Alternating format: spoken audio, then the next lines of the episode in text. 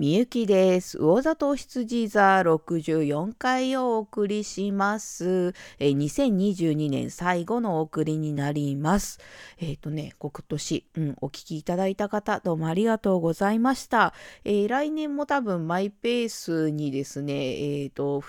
なんだろう、いつかわかんないけど、たまにポコンって上がってきたりしてると思います。で、まあ、今更ご紹介なんですが、えっ、と、今やってることはですね、放送関係は3つになりますかね。えー、と、まずですね、えー、と、この魚座と羊座お送りしています。それと、えー、と、魚座と羊座の派生でですね、Spotify のミュージックトークというものをやっています。えー、こちら Spotify のアプリでないと聞けないものになるんですが、えー、私のおすすめの曲を流しております。で、もう一つ、えー、最近ポツポツとですね、えー、と YouTube の方で歌ってみたを流しておりますので、よかったらお聴きいただければなと思います。ってことで、えっ、ー、とね、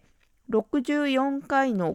回なんですが、えー、テーマはと言いますが、愛も変わらず、もうすっかりそんな人になりましたが、えー、美術展感想になります。で、どこに行った回は、山種美術館です。えー、日本の風景を描く、歌川広重から田淵俊夫まで、ということで、えーと、山種美術館というのがですね、えーと広尾にある日本画の美術館になります。あのね、2室ほどの構成の、まあどちらかというと規模は小さめな美術館なんですが、えっ、ー、とね、非常になんだろう、落ち着いた質の良い展示をしているなというところです。であとね、受付のある階にカフェがありまして、ここね、あの季節ごとの上生菓子、練り切りっていうの最近あの和菓子でサンタさん作ったりしてるのあると思うんですけどあんな感じです。あれの季節ごとのお菓子がすごく見事だったりします。ということで、えーと、今回の企画展なんですがえっ、ー、とねそうそうえっ、ー、とまあ風景を、えーと、主にした企画展。まあ山種美術館の企画展というのは主に造品からのですね、テーマ展示になりますので、まあ、えっ、ー、と、日本画のなんだろう、企画展というところになります。で、今回の風景も私風景好きなんですが、えっ、ー、とね、内容ね、なんというかな、まあ風景が好きっていうだけで言ったんですけど、思いもかけず、うわあ、これは面白いなっていうのに結構会えました。うん。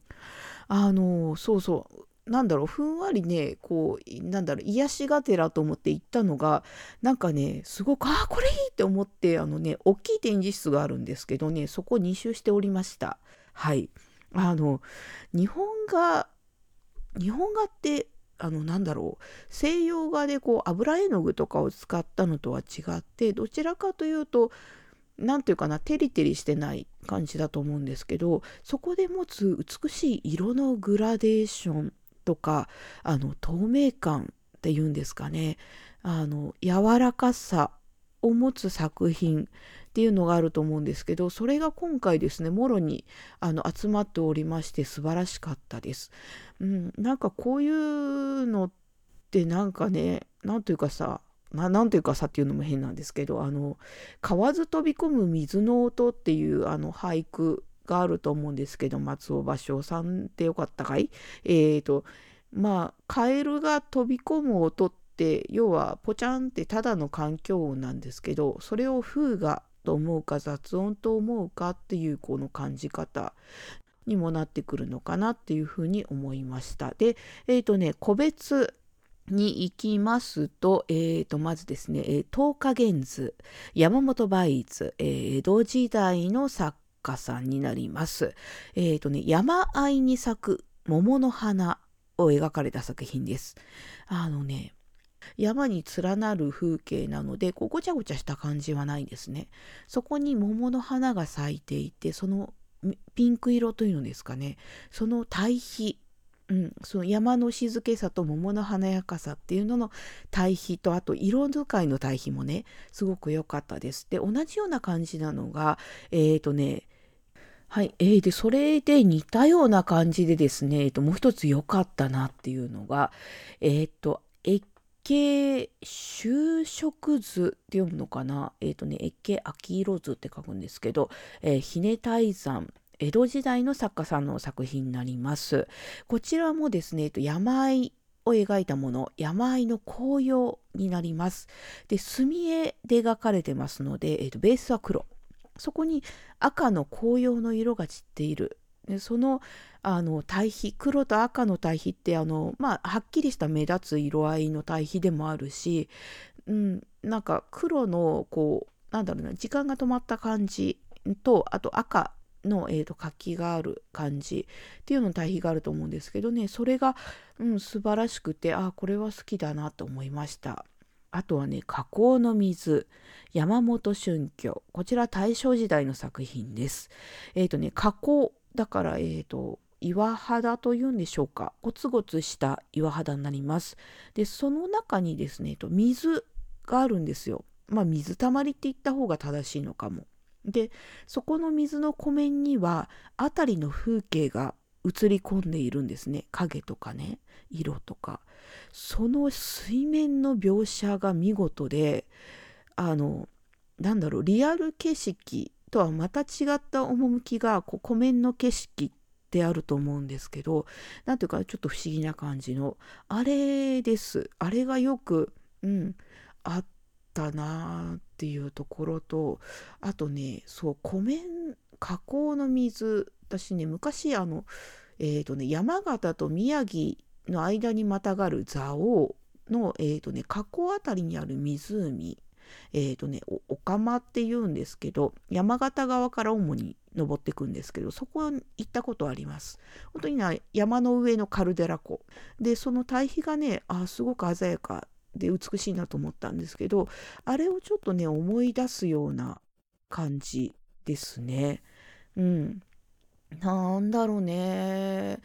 ゴツゴツ岩肌だからこそそのこう清廉さというのかな。それが入るのかな。うん。であとねあ次行きましょう。えっ、ー、とね四季奥入瀬。えーと、石田武昭和の作家さんになります。えーと、奥入瀬渓谷の、えーと、四季を描いた大きな作品です。特にあの春夏秋冬の作品があるんですが、えーと、特に良かったのが私は春景春。これはえっ、ー、とねこう高さのあるところですね。あの滝ではないあの水が流れ落ちてくる渓流。あの何て言うかなすごくこう爽やかこう温度感というのかな。あの水の動きとかがですね素晴らしくてなんかああこれはなんかマイナスイオン出てそうだなっていう感じです。あとね幻冬これ冬景色雪景色なんですけどえっ、ー、とね作家さん曰くあの作家のコメントがね絵の横にあったんですけどあの自分の気に入る構図がなかったから自分で作ったこれは架空の景色です。っていうふうに書いてある。うん、でもそうまあ実際の景色ではないと思うんですけどあの作者からこの場所はこういうふうに美しく素晴らしく見えたのだろうこう表現したいのだろうっていうものでもある意味あるので、うん、それがねすごく良かったなっていう、うん、いい作品です。あとねで次がですね、えー、雪原に立つ杉安原茂美。これまだ、えーと、ご存命というかですね、えーと、40手前ぐらいの作家さんなので、えーと、まだまだご活躍の作家さんです。えっ、ー、とね、銀とも金とも取れないあの雪原の色合い、銀世界ってあの雪景色を言うと思うんですけど、まさにそれというんでしょうか。あの誰もこう踏んでない雪ってそれだけで完成されてるような塞がってるようななんかこうちょっとね神々しさもあるかなと思うんですけどその様子が素晴らしくてあーってなんかこの色合いどうやって出すんだろうと思いつつ、うん、なんか見てました。うん、ああとねそうそうあの、ね、東海道53次の作品ですね。まあ見れる場所も多いと思うんですけど、今回展示されておりました。で、久しぶりにね、見たんですけど、やっぱりね、色合いが見事だなと思って、うん、日本画ならではのあの色の移り変わりの色合いってすごいなってね改めて思いました。うん、あとやっぱね、全体見て回って、やっぱ風景が好きだなっていうふうに思いました。で、今回の展覧会は今年好みの作品が多い展覧会で大満足でございました。はい、今回はこんな感じです。えーと、うん。じゃあ、またね。そして、良いお年を。